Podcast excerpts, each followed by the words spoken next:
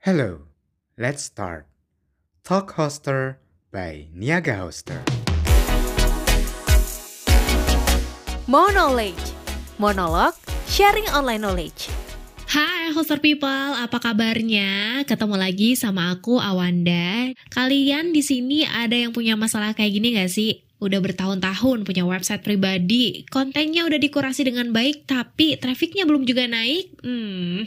Kalau jawabannya iya, bisa jadi nih, ada satu hal penting yang selama ini nggak kalian perhatiin, yaitu SEO.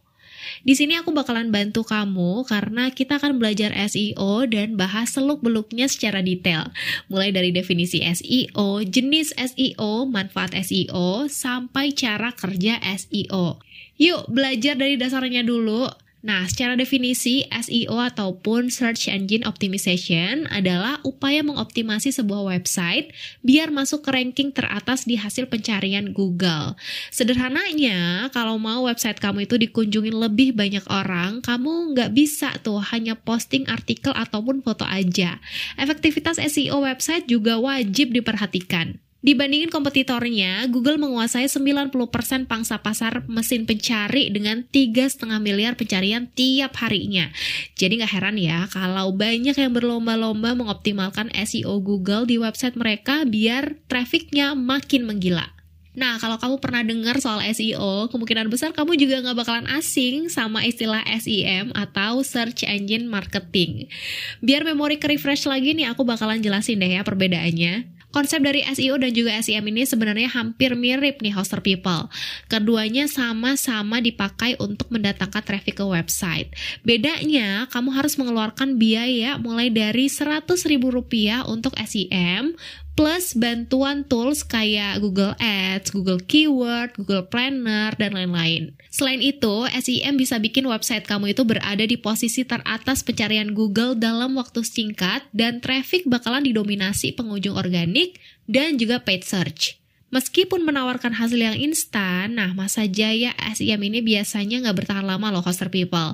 Saat budget marketingmu habis, website akan kembali ke ranking semula. Jadi, perhatikan terus optimasi SEO-nya ya. Ngomongin soal optimasi SEO, sebenarnya ada 3 jenis yang bisa kamu pilih.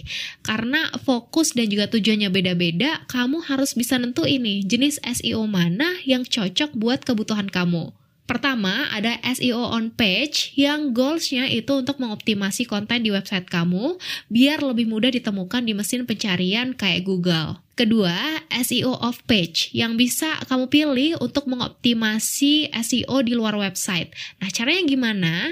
Kamu bisa melakukan link building, ningkatin skor di domain authority dan juga page authority, promosi melalui social media, dan memasang artikel di blog lain. Selain 2 hal tadi, ada juga nih technical SEO yang tujuannya mengoptimasi struktur dan performa website, biar peluang diindeks sama Google-nya makin besar lagi. Hal yang masuk ke ranah technical SEO itu biasanya kecepatan dan struktur website, XML sitemap, kemudian keamanan situs atau SSL, tema responsif, layout website, dan juga navigasi. Meskipun agak pusing, mengelola SEO dengan baik itu sebenarnya bisa membawa banyak keuntungan buat website kalian loh, Hoster People. Nggak percaya? Nih, langsung aja aku kasih tahu bocorannya ya. Pertama, SEO memungkinkan website kamu itu berada di halaman pertama pencarian Google karena kemungkinan orang membuka halaman kedua dan seterusnya itu sedikit. Yang kedua, SEO bisa membantu kamu untuk menemukan target audiens yang tepat.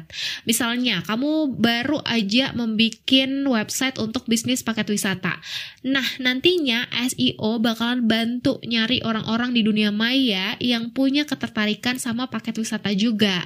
Jadi gitu tuh kira-kira cara kerjanya. Kalau udah sukses masuk ke halaman pertama Google, itu tandanya brand awareness website kamu itu mulai kencang. Kemungkinan besar orang yang sebelumnya nggak tahu menau tentang website kalian, mereka jadi penasaran dan mengulik tentang situs kalian. Ini juga ya yang jadi salah satu peranan penting SEO, yaitu membantu website kalian itu jadi lebih dikenal dan diingat banyak orang. Jadi, kalau kamu menawarkan produk ataupun jasa di website tersebut, siap-siap aja tuh dapat cuan. Selanjutnya, SEO bisa menjadi investasi jangka panjang buat website. Karena kalau SEO berhasil menjaring traffic alami buat website kamu, posisi website di Google akan semakin kuat. Nah, audiens pun bakalan selalu lihat website kamu berada di halaman pertama pencarian Google. SEO juga bisa menjadi salah satu faktor terbesar dari adanya konversi di website. Kalau keberadaan website kamu mudah ditemukan di Google, nggak menutup kemungkinan kamu bakalan dapat lebih banyak potensial customer kan? Nah dari situ tuh, keuntungan pun bisa kamu dapetin. Website udah bertengger di halaman pertama Google, terus konversi juga udah mulai kamu dapetin. Itu tandanya SEO berhasil membuat brand kamu menjadi top of mind di tengah masyarakat. Dari sini, Google bakalan menilai website kamu itu sebagai situs yang kredibel dan posisimu di halaman pertama pun akan sulit digeser oleh kompetitor. Dengan manfaat yang sebesar itu, kamu pasti jadi bertanya-tanya, emang cara kerja SEO itu gimana sih sebenarnya? Nah, singkatnya, konten berupa tulisan ataupun gambar yang baru kamu posting di website akan dikumpulkan dan disimpan ke dalam database mesin pencari. Terus, mesin pencari seperti Google bakalan mempelajari hal-hal penting mulai dari struktur dan kualitas website, relevansi konten untuk kebutuhan audiens, dan kredibilitas website itu sendiri. Istilah umumnya, website kalian akan dinilai bibit, bebet, dan bobotnya. Kalau udah dapet nilai nih, Google bakalan nentuin apakah website kamu itu layak mengisi ranking tertinggi di search engine result page ataupun enggak. Mesin pencari itu bisa diibaratkan seperti calon mertua yang punya banyak kriteria untuk menjaring menantu idamannya. Jadi, pertimbangan Google untuk memasukkan website kamu ke halaman pertama itu bisa dibilang cukup jelimet nih, Hoster People. Ada 13 indikator utama SEO yang bikin Google percaya sama kredibilitas website kamu. Nah, apa aja ya kira-kira? Pertama, ada domain factor, di mana ejaan nama domain harus jelas dan mudah diketik, ukuran domain yang tidak disarankan terlalu panjang, usia, dan sejarah aktivitasnya. Next, desain dan struktur website. Nggak cuma harus tertata rapi, tapi juga harus SEO-friendly. Mudah diakses, punya menu navigasi yang jelas, kontennya berkualitas, kombinasi warna websitenya yang pas, dan masih banyak lagi. Yang ketiga, website juga harus terjaga keamanannya. Minimal SSL atau TLS atau yang biasa disebut gembok di sebelah domain udah terpasang ya. Selanjutnya, Google juga memperhatikan banget nih kecepatan loading website kamu, baik di desktop, mobile, ataupun tablet. Semakin cepat loadingnya, page view pun akan semakin meningkat. 5.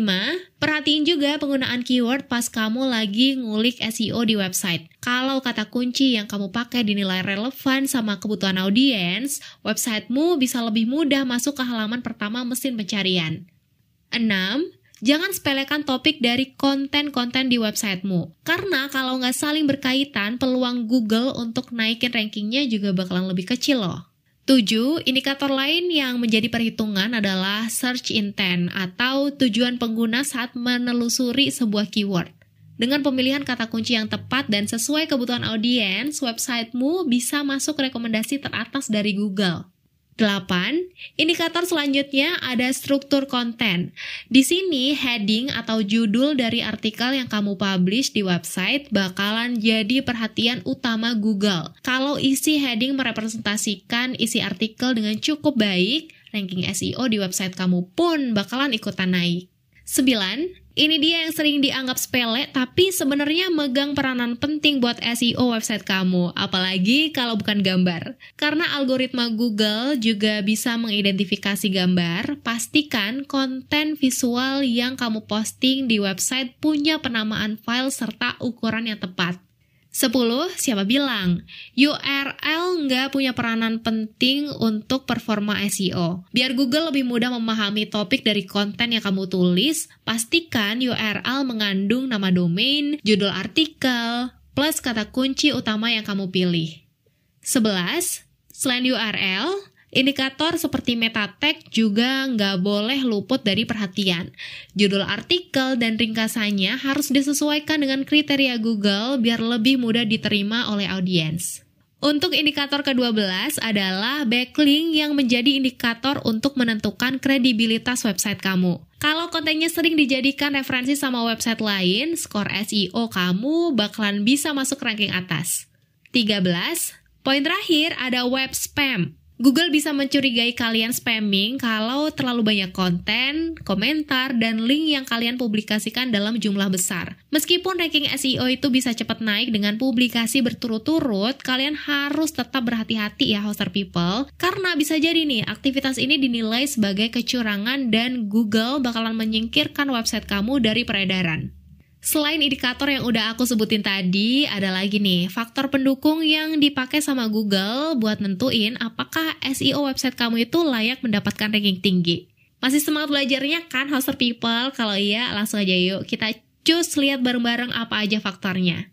Pertama, ada relevansi, yang diartikan sebagai ketertarikan hubungan antara informasi yang kamu sediakan dengan kebutuhan audiens. Next, authority. Di sini, kredibilitas website kamu dan konten-konten yang kamu posting akan menjadi perhatian utama. Selanjutnya ada value yang akan menilai apakah konten di dalam website membawa manfaat bagi audiens. Terakhir adalah user experience yang akan mencatat pengalaman audiens saat berinteraksi dengan website kamu. Agak panjang ya pembahasan kita hari ini, tapi demi kebaikan hoster people semua nih, Awanda rela begadang buat ngebawain informasi penting ini ke kalian. Sampai di sini dulu, see you next time and bye-bye.